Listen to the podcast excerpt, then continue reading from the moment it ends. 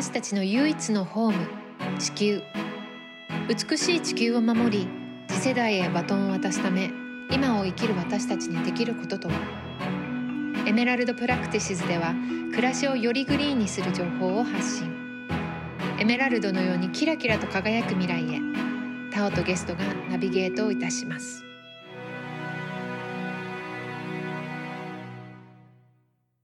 えー、今日はですねなんと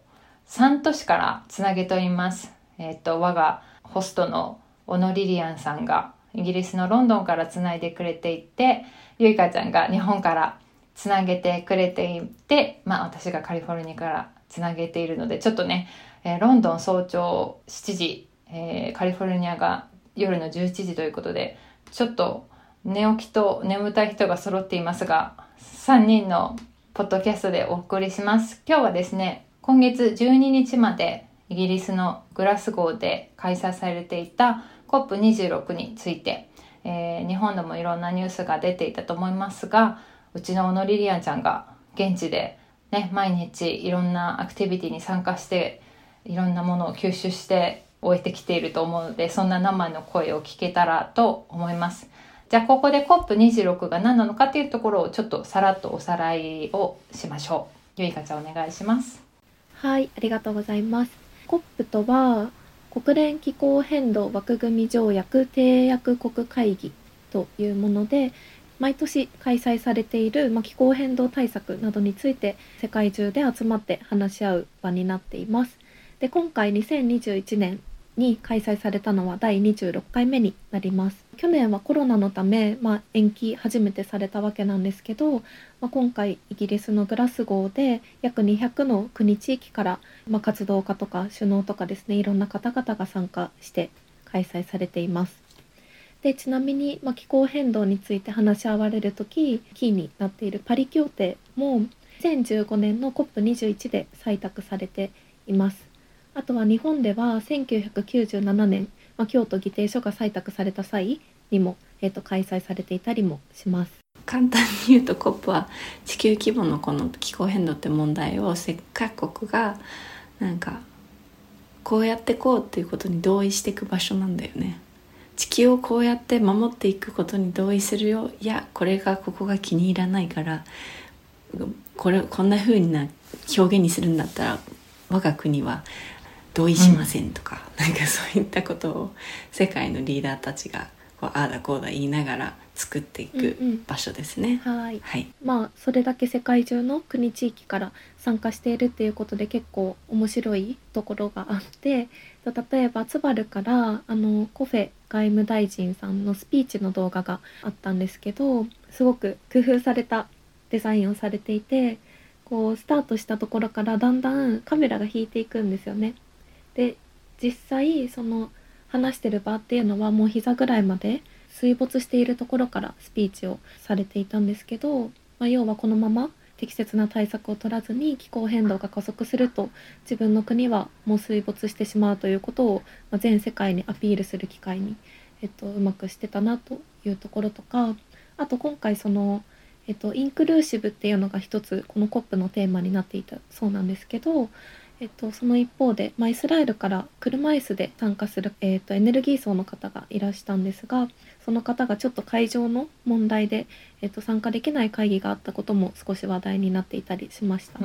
でまあいろいろな立場とか場所とかからいろんな方が参加することでこの話し合いっていうのは成り立つ場であるのでこういった、まあ、多様性とかそういうところもすごく重要なポイントになってくるのかなと感じました。はいまあ私が言って思ったのはやっぱコンプの本会議にいる人たちっていうのは意外とそこまで気候危機を知らん実感してないような人たちが多かったり、うん、なんか本当に国際レベルの交渉ができる場所だから来てるとか、うん、なんかそもそも本気で変えなきゃいけないって思ってないリーダーたちが席についてることが多くってこんなに危機感持ってそれを何とかしようって人たちが世界中から集まってるのにかかわらずそういった理由から進んでないっていうのもあるんですよね。あとはいろいろそもそもコップってどういう場所なの、っていうのをみんなちょっとイメージできてないと思うんだけどコップのその本会場ってところには2万5千人ぐらいだったかな？の人たちがうん。このバッジって言われる、えー、と入る権利がある、うん。こうチケットっていうかカードをね前もってこう申請してでそれでそう、えー、とバッジの数に限りがあるのね。でじゃあどこの国からとかどこの NGO からとかどこの企業からとかどこの国から何個のバッジがもらえるかっていうのもうん。あっちが決めてるんだけど、なんと一番その多いバッジをもらっている団体、代表団っていうのが化石燃料産業系なの。えー、へー。そうなんだ。そう。っていうのが今世界規模ですごい話題になったのね、うんニュースで。なんかこの化石燃料から今日からでもいいぐらい一刻も早く卒業しなきゃいけないのにもかかわらず人類っていうのはうん。相変わらずその人たちがこの会議においてロビーングうん。その動きを止めるようなロビーングすることを許しちゃってる状況があるっていうのが実はその物事がすごく進まなくなっちゃってるすごい根本の原因であるんだなって実際にいろんな人から話聞いても思ったしその現地でそのブルーンゾーンっていうメイン会場ってなんかだから本当は交渉の場みたいなところが本会議の会場はそういう感じで、で会場の外でもういろんな市民がね世界中から集まって抗議してたり、うん。中でもね抗議してる人たちもいるんだけど、そんな感じなんですよ。だからコップっていうのは希望の場所じゃないっていうのがたくさんの人たちの共通認識で、うん。それをいかに本当に私たちの命を守る市民の命を守るものに変えていけるのかっていうふうに取り組んでるのが活動家だったり NGO だったりもちろんそういった、うん、企業とかいろんなね国の立場であってもそそっちに向かって動動いてる人たちの方が圧倒的に多いんだけどやっぱりパワーバランス的にこの問題に関して化石燃料の産業の人たちが圧倒的にコネクションを持ってなんか裏でやってるみたいなうん。状況だからそもそもその人たちが入れるこの地球をすごく汚染しちゃうようなことをやってる人たちがをこのかメイン会場からひ引っ張り出さないといけないし代わりに今この現時点ですごく気候危機の被害を受けてたくさんの人が亡くなっちゃっているような状況にいる人たちが会議にいるべきだっていうのが、なんかメインのメッセージになってましたね。うん。市民からの。リリアンはその2年前に開催された1個前の COP25 もねスペインの時に行ってると思うけどうん。その時との違いだったり今回のリリアンが期待していたこととそうじゃなかったこととかいろんな会場での変化だったり進歩だったり見えてきたものを教えてもらってもいいかな。2年前はそれそもそもコロナじゃなかったからうん。だいぶ様子は違ったなってうん。思うし、一番大きいのはやっぱコロナのせいであちこちその人数制限も必要だしあのその対策のためのテストもいっぱいあったりとか大きい人数で集まる状態を例えばデモを会場外でやるっつってもすごい大きな人数の人たちが来れない状況がある。そもそもイギリスっていう国にあの入りづらかったりだとかするから全体的な盛り上げていく時のその条件っていうのが、うん、難しい状況にあるなあったなとは思う。うん。うん、で内容としてはあいにくながらあんまり変わりがないかったんじゃないかなっていうのがわ私の印象印象なんだけど、でもねある NGO の、ね、日本から来た方とお話ししてた時にあの本当に本会議だけでの周りだけで話をいろいろ進めていこうとしても進まないって気がついたからその本会議に参加できる人たちがだから本会議の外でもいろんな団体とかと話したり交渉したりだとかしてもっと裏側でも活発的に動くことで本会議がいい方向に動くようにしようっていうような動きはあったらしい。でも私は本会議には参加する権利がないからそれが実際にどう行われてたのかわかんないけどどうにか改善させようとしている人たちはあちらこちらの立場にいたみたいです、っうん。ていうのは印象としてある。本会議ってさ、その発言権がある人以外のオーディエンスみたいな人たちも入れるの、うん。とねその会議の内容によるんだよね。うん、なんかそれこそ首相レベルみたいな人たちが来るのに関してだったらオブザーバーのチケットだったんだけど私はそういう人は入れないし、どういう会議内容どういう人たちが入るのかによってバッジにもいろんな色があって、なんかこの日はそもそも会場自体に入れなかったりとかほとんど入れるんだけどそういう感じかな。あとね全体像が多分見えてないから言うとなんか本会議っていう会場が2つあるのねでっかいところが。でも中には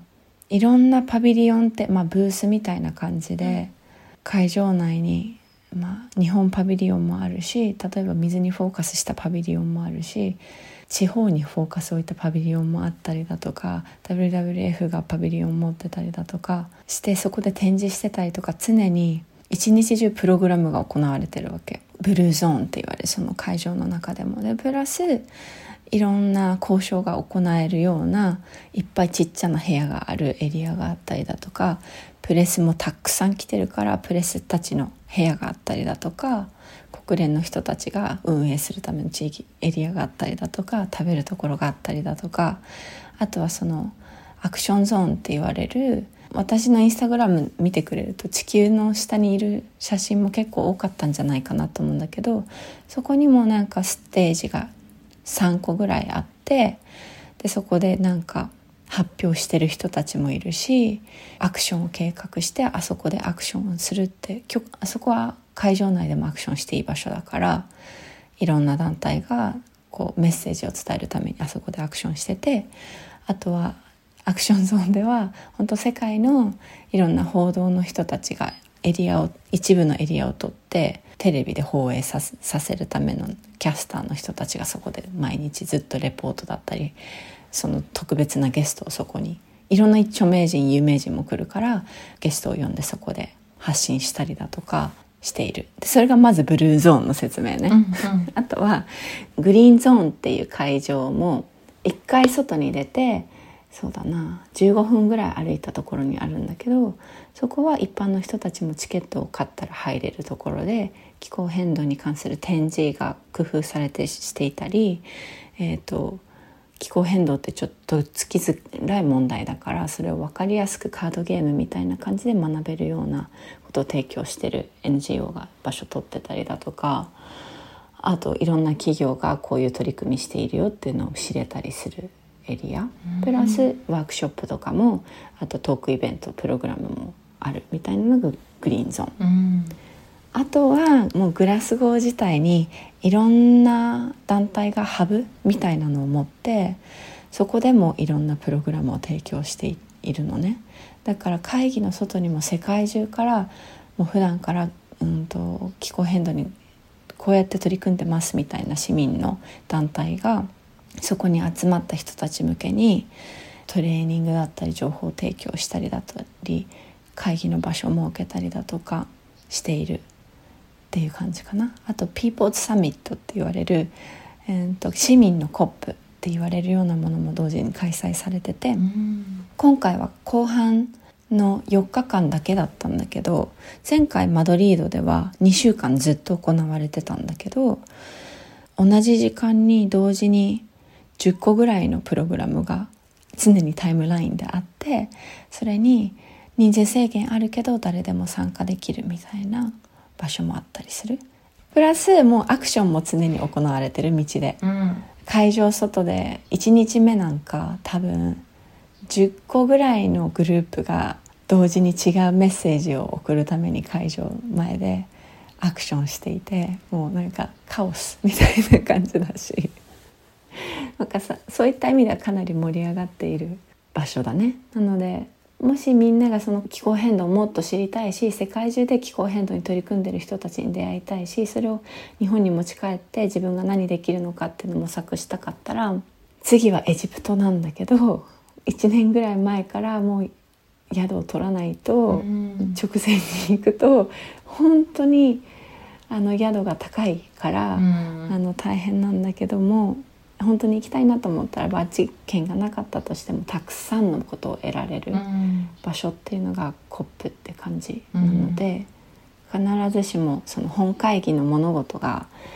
に関われなかったりしても変化を生む一部にはなりやすい場所だとは思う。うん。いや臨場感が伝わってきました。例えばその XR とかさ、いろんなそういうデモ活動してる人とかがまあいろんな団体さんがあったりとかする中で逆にその今更だけど例えばその気候変動自体に懐疑的な人だったりとか化石燃料産業を進めたい派の人とかっていうののプロテストとかデモとかもあったりするの？そういうのはあんまりなかった？うんとねいたいたけど団体って感じのほどパワフルではなかったかな、うん、なんか結構個人の人でえーと、とかまあちっちゃい団体っちゃ団体だったのかな。なんかなんかの宗教の人が多かったかも、うん、なんかやっぱり科学よりもこう神様が全部こういう風な状況にしているんだからなんかそんな抗議してもダメだし愛に基づいて生きるのが大事なんだ。あんたたちがやってるのは間違ってるっていうのをなんか大声で抗議してる抗議っていうかなんかすごいクリエイティブなメッセージを送ってるのね、うんうん、必ずしも反対とかいうことじゃなくて、うんうん、なんか毎朝 We are counting on you っていう歌を歌いながらタッタッタタってドラムを叩いてる人たちとかはその会場に毎朝さ出勤じゃないけど入っていく人たちにあなたたちにかかってるからねっていうのを頑張ってねっていうことを伝えてる人もいたり、一人のなんだろうなんだ、あれは、スター・ウォーズのある人のなんか格好をして、ずっとカラオケみたいなことで歌を歌いながら、うんと替え歌を作って、あのコップだとか世界の状況がこうなっちゃってるけど、なんとかしてこうぜみたいな歌を和やかに歌ってるおじさんがいたりだとか、かと思えばそういうその宗教の人が、あの、宗教への勧誘してる人もいたし、うん、あと中国のコミュニストパーティーに対しての反対の声を上げることに協力してくださいみたいな、うん、えーと、チラシを常に配ってる人たちもいたしあとはなんか、えーと、瞑想して世界にピースそういうアクションもあるよねみたいなそうやってメッセージを発信していこうみたいなことをずっと座り込んで瞑想してる人たちもいるしあとはなんかすっごいかっこいいなんかリアカーみたいなのにいっぱいスピーカーを積んですごい簡単なステージみたいなのを作ってマイク置いて誰でもその気候変動の各国のね本当に大変な状況を伝えるために来てる人たちにここステージだから使ってここにいる人たちにメッセージ伝えたい人どうぞっていうふうに人にその話すスペースを提供してる人もいたりだとか。うんパキスタンの人たちとか結構いっぱい来てたんだけど、うん、なんかもうそもそも民主主義がない国で自分の国がトップが好きに決めちゃっているせいで自分たちはその例えば日本とかの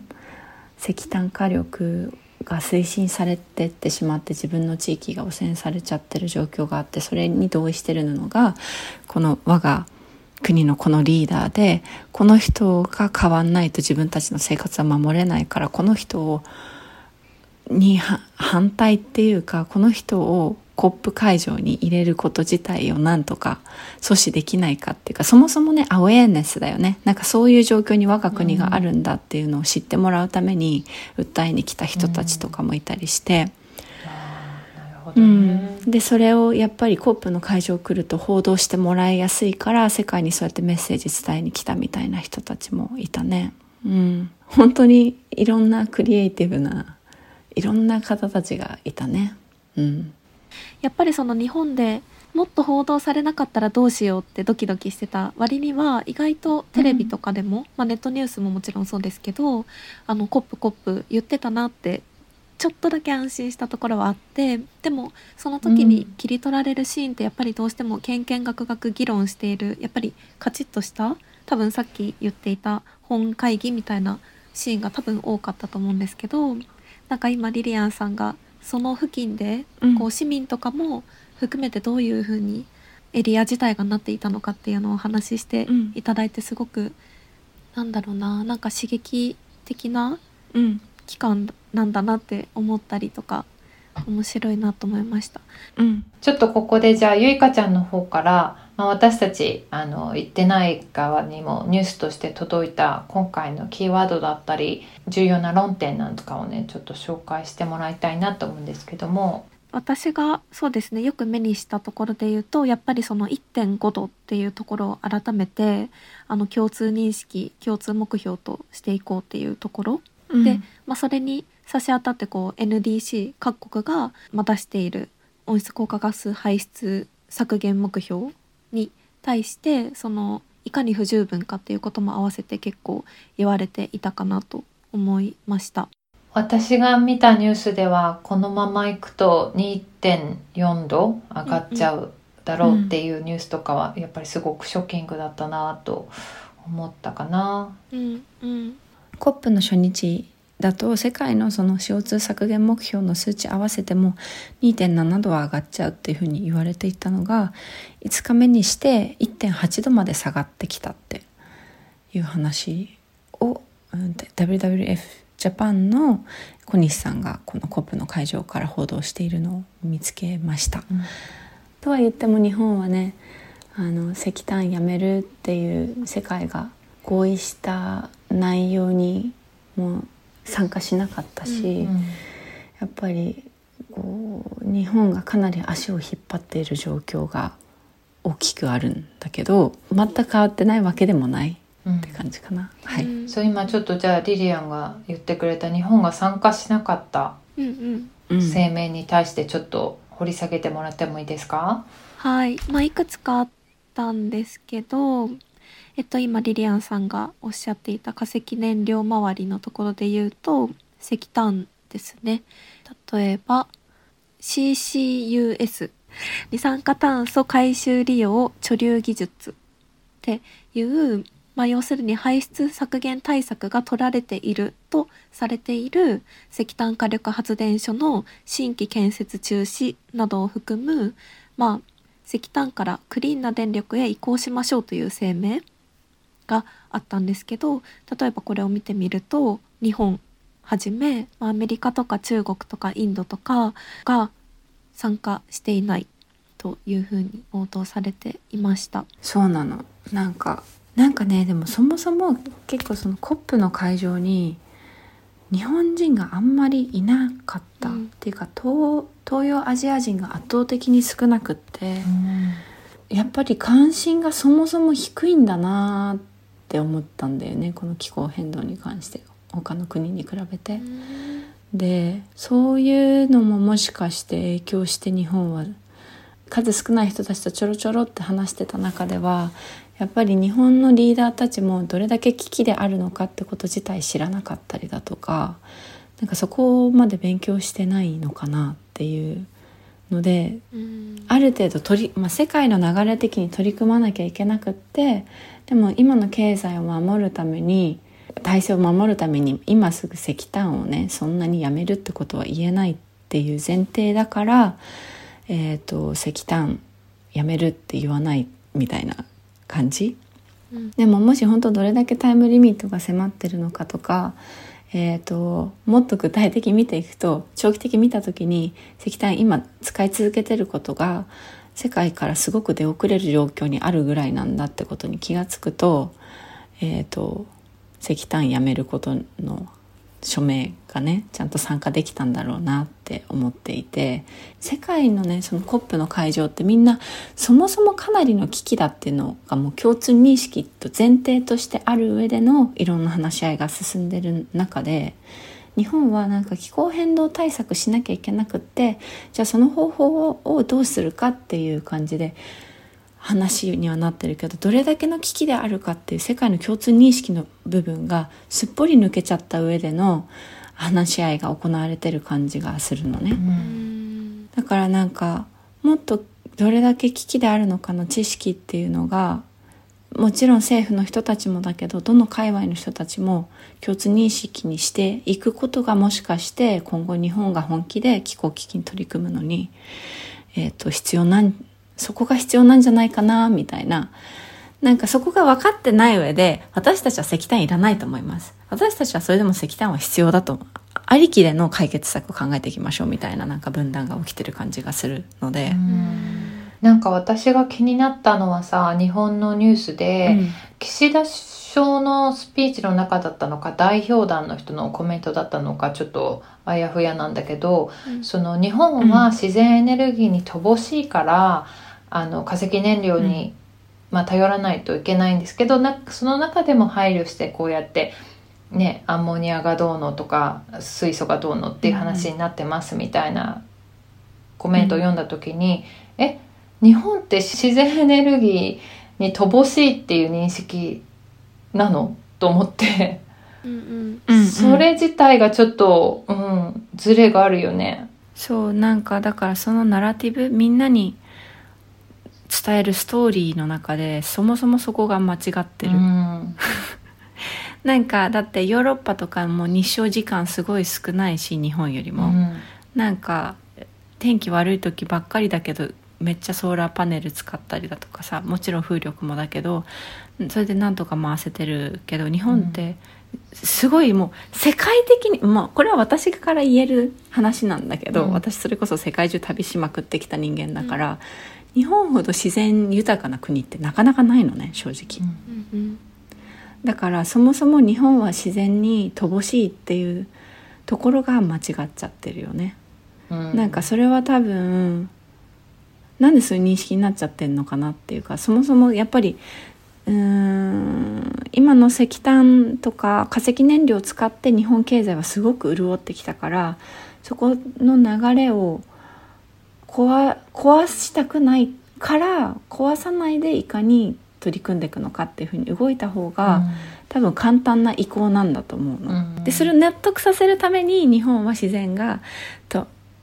が乏しいって話にしちゃってるんじゃないかなって。でもやっぱりそれがそのままニュースに流れるとさ他の情報を取っていない人からしたらあそうなんだやっぱり日本はだから化石燃料が必要なんだっていうふうに本当に信じちゃう人もきっとまだまだいうんうると思うから、本当にその報道時代がねちょっと頼むよって思っちゃったところはあったかな。そうそう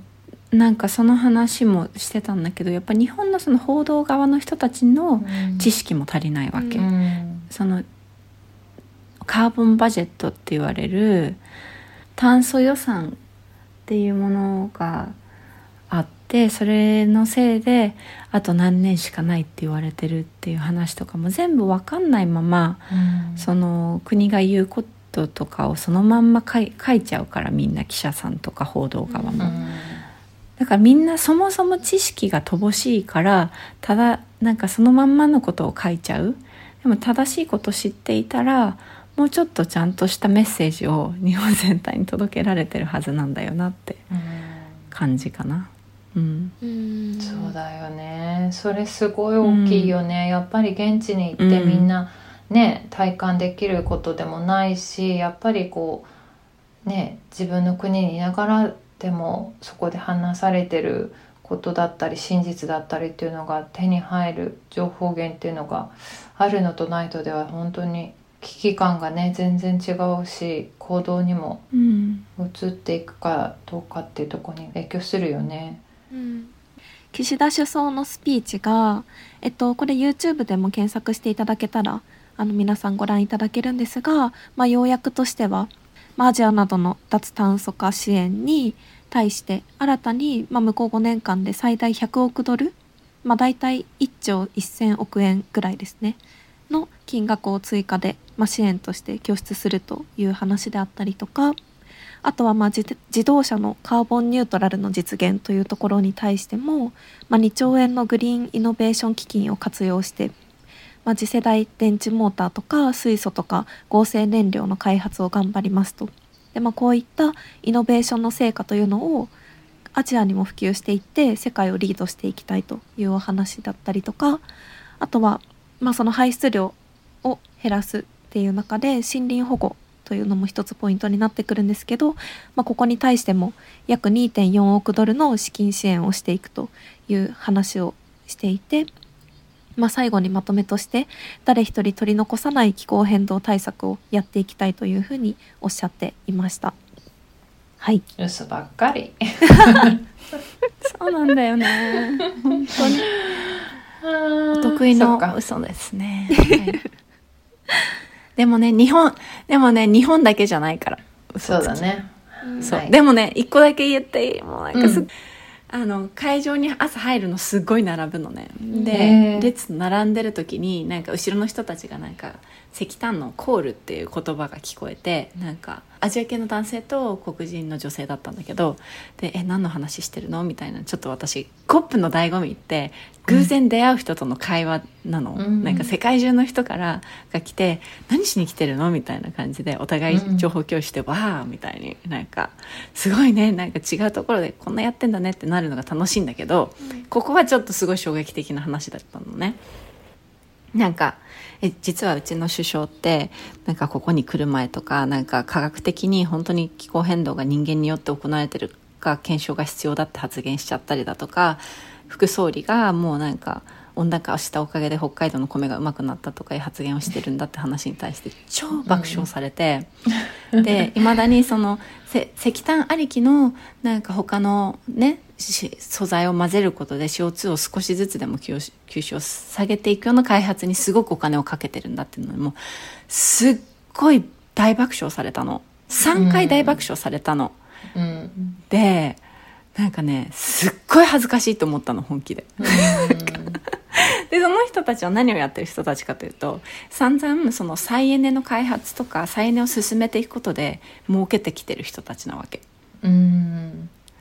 でそれをもうなんかこうガンガンやっていける場所なわけよ、うん。か彼女彼らにとってこの会場っていうのが。だからなんかいかに今恥ずかしい選択を我がリーダーがしてるのかっていうのをなんか見てても恥ずかしいなと思ってたけど、うん。改めて直に他の国の人になんか爆笑された時にうん。心がね痛かった。うん。っていうだ体ってこのさ水素とかアンモニアの合成燃料を作り出す時にエネルギーが必要なんでしょ？なんか。そうエネルギーが必要でそのエネルギーを自然を元にしたいんだけどまだそこ自然エネルギーがそもそも高いし、うん。少ないから、えー、と化石燃料を使うしかないって状況があるって言ってるね。そうでも確実にそっちには行こうとはし移行しようとはしてるんですよっていう感じかな。うん、でもなんか本当はもうなんか絶対できるはずだから。うん、絶対できると思うよね。なんかいろんな日本の研究者研究機関の話を聞くと絶対的に可能だしそれは嘘であるみたいなことは、あの話されてるからなんか、うん。私はねこれ全然専門家じゃないしなんかマジで地球やばくて怖いから何とかしようっている立場で知ってる知識で話してるから、うん。なんか専門家の話をちゃんと聞いた方がいいけどあの私が聞いてきた中ではやっぱり嘘をついてたりだとかなんか本気で気候危機に取り組もうっていう選択をしてないなって思っちゃうね。うん。うん。あと一応あの活動家視点からの話をすると世界共通のなんか、コップ行って思ったのはなんか日本だけじゃないの正直こういうこと言ってるの、なんか世界のいろんなリーダーが本当に嘘つきだしなんか日本はなんかそもそもやらないっていうのが言ってるけど、ヨーロッパの人たちのリーダーも口先では言うけど裏では全然やってなかったりだとかなんかね良くないことだけど、ちょっとほっとしたっていうか、うん。なんか我が国がだけがもうどうしようもないわけでもないんだっていうか,、どの各国どこも本当嘘つきだしなんか正直に取り組んでないこう表立ってちゃんと取り組めてない国もあれば、表立ってはちゃんと取り組んでるように見せてただグリーンウォッシュなんかやってる風に見せてるだけだったみたいな蓋を開けてみるとみたいな。うん。AOC のさインスタをこの間見ていて、うん。その今日本がねサインしなかったクリーンエネルギーへの移行の声明に、うん。まあアメリカもサインしなかったんだけどそれはあんまり悲観的になることじゃないと彼女曰く、うん。その残念ながらね政治っていうのは企業だったりいろんなところからの、まあ、サポートだったり、まあ、癒着っていう はっきり言っちゃえばそういうところもある中で、うん。はっきり今やめるって表向きにそういうことは言えないけどでも変化としては確実にそっちに向かっているから、まあ、落胆しないでほしいみたいな言い方をしていて、うん。まあ、本当にそうだといいなとは思うし今リリアンが言った口だけすごいいいこと言っといて実際にやらないよりはまあバシッとかっこいいこと言えないけど着実にクリーンな方に行ってるっていうことが本当に起こっててほしいなって思ったかな。うんそれは国によって違うとは思うけど、うん、なんか本当に、なんだろうな、そのカーボンバジェットっていうね、1.5度を超えないために、あとこの、こんぐらい CO2 の排出ができますって言われるものがあるんだけど、でもうん。今のペースで CO2 を世界中が排出しちゃうと、なんか3年前とか、あと12年でなくなるって言ったら次の年になって、あと8年でやっぱなくなるとか言って、なんかどんどん変わってっちゃってる、あ残り何年なのか、本当にもしかしたらすごい少ないかもしれないみたいな数字になってっちゃってるぐらい本当は速度を上げてか変化の速度を本気で上げていかなきゃいけないんだけど、そのタイムリミットある数字をね例えばそのコップの水にすると なんかあとこのこのぐらい水がいっぱいになってきちゃっててそれをなんかもう本当にもう終わりだっていう角度から見るかでもあとこのちょっとあることに対して結構みんな頑張ってるからなんとかここ超えないように動けるよっていう風な角度で見るかなんか本当それは人それぞれだと思うのね今のこの本当に危機的状況に対していろんな角度から人はその数字っていうか状況を見ていてだからなんかどうやって見るか、何どういうストーリーを物語をその今の状況に対して作るかっていうのは、うんみんな違うよねとは思うな、うん。その AOC の話聞いててもね。とかそもそもどれだけ水が溢れてきちゃってるのか知らないまま話してる人だってもちろんいるし。うん。うん。それは本当に問題だよね。うん。なんかインドがそこにも参加しなかったし、うん。カーボンニュートラルは2070年までにって言ったのがお遅いよってそうツッコミだったけどインドからしたらそのいやあなたたち先進国が散々出してきてやっと自分たちの国がそこに追いついて産業をねこう豊かにしたい中で身勝手なこと言うんじゃないよみたいな話も聞こえてきたんだけどもう本当にその通りだなって思うからこそやっぱり汚してきた先進国が率先してねやっていかないといけないよなと思って見てたかな。うんううんんうん。そうだね。そうですね。つながりで言うと結構その途上国への支援っていうことも今回私よく目にしたなと思っていて、うん。えっと、岸田首相のスピーチの中でも、まあ、アジアなどの脱炭素化支援に新たに5年間で最大100億ドル追加で拠出しますっていう話があったりだとか、まあ、結構今あったようにその先に発展してきた国々の責任の一つとして途上国に対してこれからどういうサポートをしていくかっていうことが話し合われたのかなと感じたんですけどこの辺りリリアンさんどうでしたか？なんかそのお金を途上国に出しますって今までもしてきてるんだけどその現地でもたくさんフィリピンとかバングラディッシュとかいろんなところの若い活動家の子たちが来てて彼らにもインタビューしてその声も後々発信していこうと思ってるんだけど日本はそれこそそのお金がある国なのよ。他の国よりも今気候危機に対して何か対策が打てる立場にあって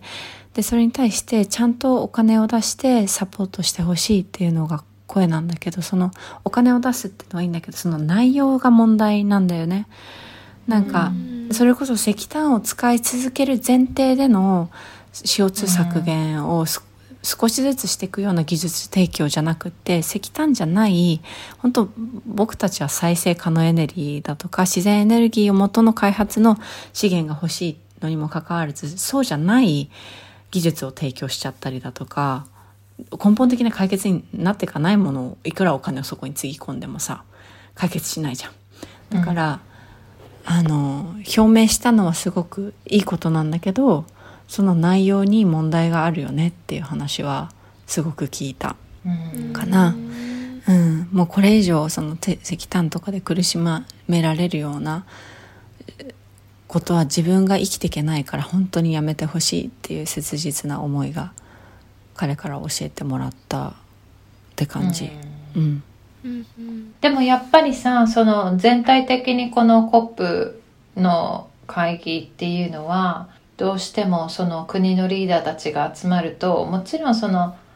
再生可能エネルギーにシフトしていかなきゃいけないっていうのはありながらでも絶対にその経済力を落としたくないっていうのは大前提にきっとある中での話になるわけでしょう、うんうん、だからそこがなんかこうそもそもの私がいつもリリアンから感じ取る発信しているメッセージとかとはさやっぱりその経済成長をしながらこう変わっていくっていうふうに話し合いをしている立場の人と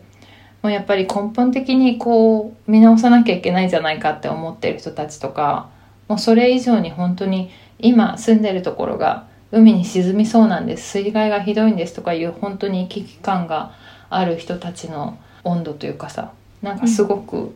違っちゃったんだろうなっていうのをなんか感じたんだけどどうだった？例えば、先住民の人とかもねリリアンはインスタであのアクティビティを報告してくれてたと思うんだけどなんか一緒に残ってるものとかある？うんとね2つ今聞いてて思ったんだけど、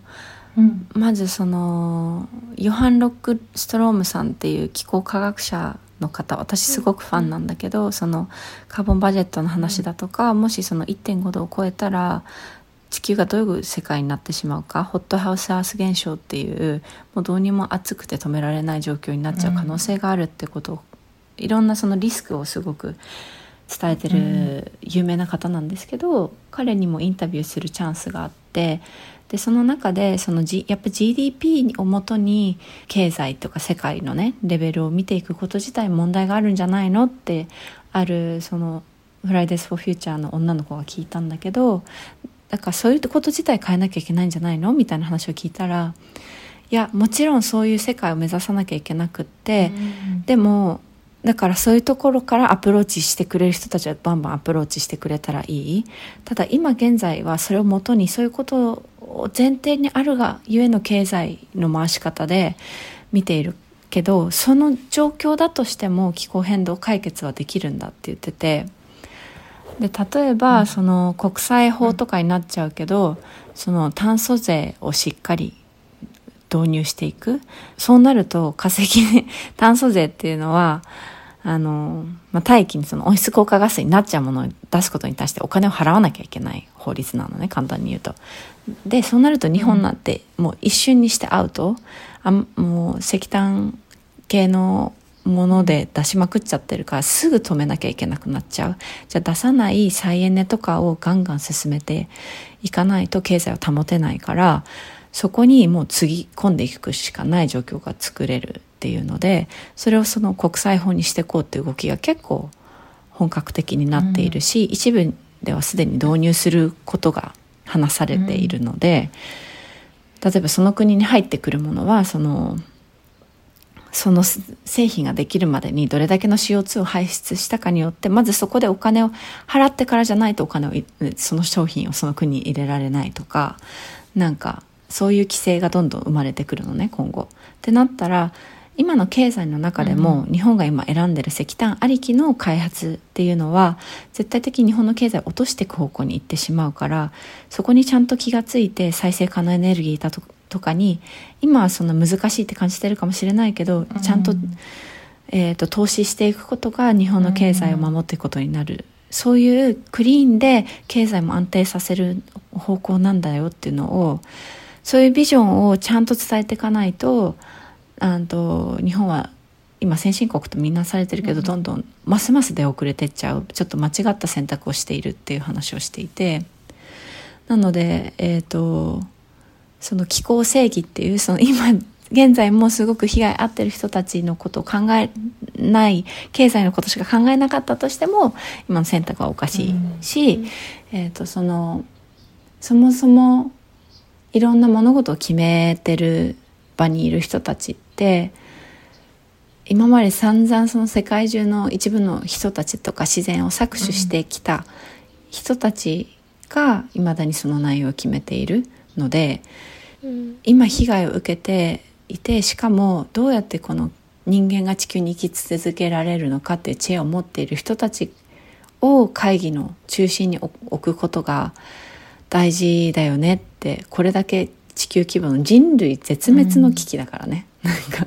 それだけ大きなことが起きてる時に、うん、その大事な会議に大事な知識を持っている人たちがいないのがおかしいっていうのを外会場の外でも中でもおかしくないっていう声を上げてる人たちはすごく多かったしとかねほらツバルのさっきゆいかちゃんが言ってたように首相の人ももうすでに大変だって。パラオの大統領がこうやってゆっくり殺し我が国を殺していくぐらいだったら今すぐ爆弾を落としてもう我が国を壊してほしいっていう風な発言をした大統領の人もいるのね。すごいパワフルな発言だね。そうこうやって無視し続けて我が国がどんどんゆっくりゆっくり死んでいくこと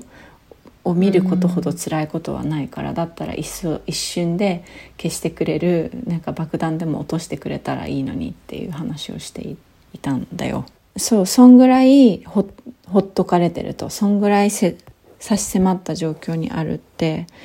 ね勉強して本読んでニュース聞いて分かった気になっちゃいがちだけどそういう本当に日々危険とそして自分の国がそういう選択をしてるんじゃなくて周りの国や地域によって一方的に被害を被ってしまってる人たちの言葉っていうのはリリアンが言うように絶対絶対耳を傾けなきゃいけないことだよね。そうだねなんかその気候正義っていう観点が市民の中で結構共通認識になりつつあるんだけどクライメージャスティスっていうのを考えると、うん、それこそそういう途上国のこともあるけれども国内の中でもやっぱり貧困層の人たちとか地方の人とかなんかその人たちはこう自然と共に生きるようなライフスタイルにどちらかというと近かったりするとかなんかすごいお金をそれによって地球汚染して儲けてるみたいな立ち位置じゃない日本の国内でも同じことが起きてる。その人たちの方が水害とかがどんどんひどくなって被害を受けてでもその守るほど村とかに予算がなかったりしてたくさんの人が家を失ったりしてなんかそれに対して大変な状況になるっていう、うん、不平等が国内の中でも東京よりも都心よりも地方にそういうことが起きちゃってるっていうのもそうだしそれは海外にするとうんアメリカとかだったらやっぱそういう貧困層とかってなると自然と自然とっていうかそもそもそこに人種差別があるからなんだけど、うん、肌の色が茶色だったり黒かったりするような人種の人たちが圧倒的に苦しい状況にあるからそういう不平等をちゃんとどうしていくのか考えていくっていうのもその気候正義って言われるクライメートジャスティスっていうのの中に入ってるんだよね。あとはその世代間だよね。途上国と先進国の学者の他にも世代間のより年をね重ねてる人たちの方がたくさん地球をこう汚染しながら経済を潤わせて、えーと、でもまあ残りすごい生きる人生が少ないからそこまで被害を受けずに済むのに対して今生まれてきた子たちは、ね、地球を汚染することに全然加担していないけれども今後すごく被害を受けてしまうっていう世代間の格差もあるしあとはジェンダーのことに関してもそもそも給料も同じ分働いてもえーと、女性の方が少ないっていうのが日本も含め例外じゃなくあるから何か大変な時にやっぱ女性の方が圧倒的に被害を受けてしまっている状況っていうのが国内でもある。こう災害で逃げなきゃいけないってなっても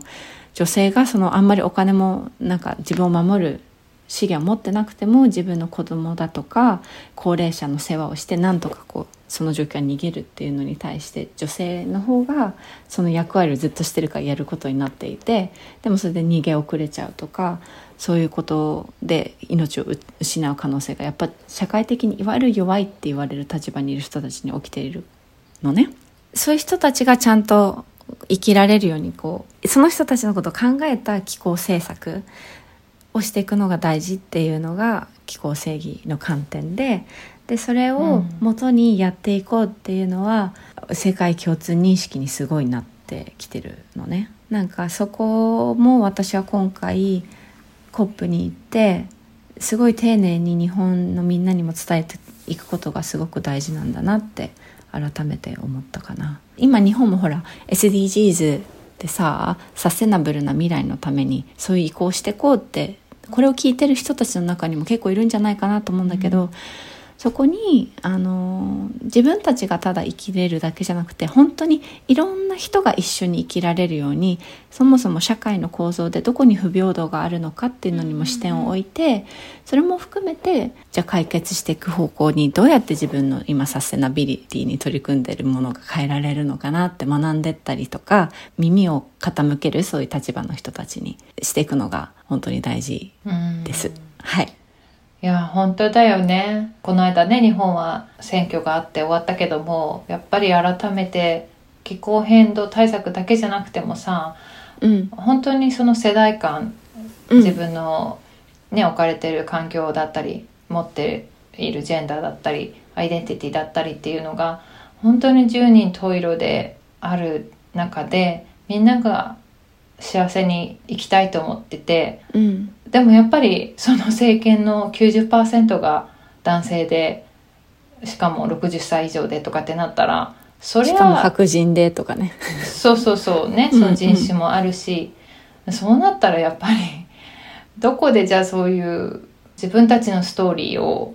レプレゼントしてくれる人たちをちゃんと輪に入れて話す場所を設けられるのかってそういうのが本当にじゃあ政府の外でもやってる国があるんだったらそれは成り立つのかもしれないけどやっぱりね代表で話す人たちの中にまず多様性がないってことがいろんなことの根源だなって思ったなまた。うん、なんかでもね本当にいろんなストーリーがあるんだ今聞いてても思ったけどあのまず私さそれこそ偶然だけどグレタちゃんが会場の外でやった集会の目の前に居合わせたんだけど、うん、でグレタちゃんが言ってたのは会場の内にいるリーダーたちには力がないと。彼らがやるペースを待っていたらすごくゆっくりになっちゃってじゃあそれをどうできるのって結局私たち市民に力があるんだって。私たちがリーダーで私たちが世界をこうやって変えていくんだよっていうのをすごく励ましてたわけ。なんかリーダーがやっぱ何とかしてくれる問題じゃない？すでに。で、うん、たくさんのその市民の人たちが例えば私もその会場の外でえいろんな人にファッションスナップのプロジェクトデプトで働いてるエリーとやってるピースフルクライメットストライキのプロジェクトでやってたんだけどファッションスナップ取ってでその人がなんで、えー、会場に行くの？って言った時のうちの一人の人がコスタリカの人だったんだけど自分の国はもうそのカーボンニュートラルっていうかそもそもカーボンネガティブにできちゃうぐらいすごく気候変動政策が進んでいてやり方も知識もいっぱい持ってるからこれをその会場内にいる人たちいろんな人に伝えていくことで、えーと、少しでも生きれる地球を保つために頑張ってるしその交渉っていうのは結構うまく関心持ってくれる人がどんどん増えててどんどん進んでってるって話もしていて、だからなんか本当に一人一人のいろんな角度からのさ努力が重なってそのトップの人たちの意識だとかが変わっていくしボルソナロさんがさ、まあ、今地球を壊すリーダーナンバーワンって23わかんない、まあ、そこら辺を争うぐらいのあの、大統領なんだけどブラジルの。で、うん、彼が実はその今もうすでにブラジルの熱帯雨林でアマゾンね世界一大きいって言われるアマゾンがもう森林伐採が進みすぎちゃってあともうちょっとでサバンナに変わっちゃう熱帯雨林じゃなくってもうちょっと乾燥した森に変わってしまうギリギリのうん、あのティッピングポイントに来てる状況があるんだけどそれを加速させるようなもっと化石燃料だとか畜産業だとかがの開発が進むような法律を今通そうとしちゃってる。で通りそうな状況にあるっていうのを気が付いているイスラエルにいるある女性いろんな市民ムーブメントをこう動かしてる女性も友達なんだけど彼女に久しぶりに会って話してたらそれに対して今この COP の会場でよりすぐりのその状況をうまく伝えられるスピーカーを選んででそこにグレタちゃんにも来てもらって、えーと、ブラジルの政府の大統領かそれか彼にすごく近い立ち位置の人だと思うんだけど参加してもらって教育してそれがいかにみんなの危機になるのかっていうのを伝えるっていうことをやったわけ。でそうしたことによって、うん、世界中がそもそもそれだけ大変な法律を通そうとしてることに国内外誰も知らなかったって状況を変えることでたくさんの人がそこに気がついてやばいって気がついて声を上げられるような体制を作るだとか本当になんだろうグレタがこう グレタちゃんってすごく過激だっていうふうに見る人もいればすごくかっこいいって私みたいに思う人もいると思うんだけどやっぱり本当一人一人のいろんな動きが市民の動きが状況を改善させて変えて守っていくことができるからっていうのをねなんかありありと感じれたんだよね。その会場のトップでは思うように動いてないように見えるし、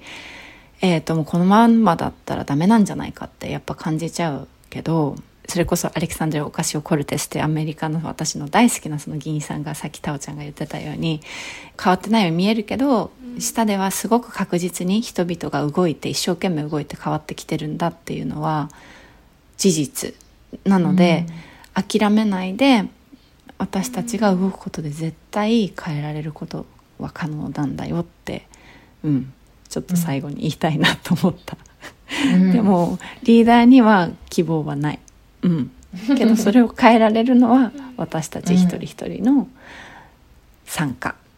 だね。そうだね。うん、そうですね。なんか私最近マパ Most Affected People and Areas の頭文字を取って MAPA マパっていう言葉もよく目にするんですけど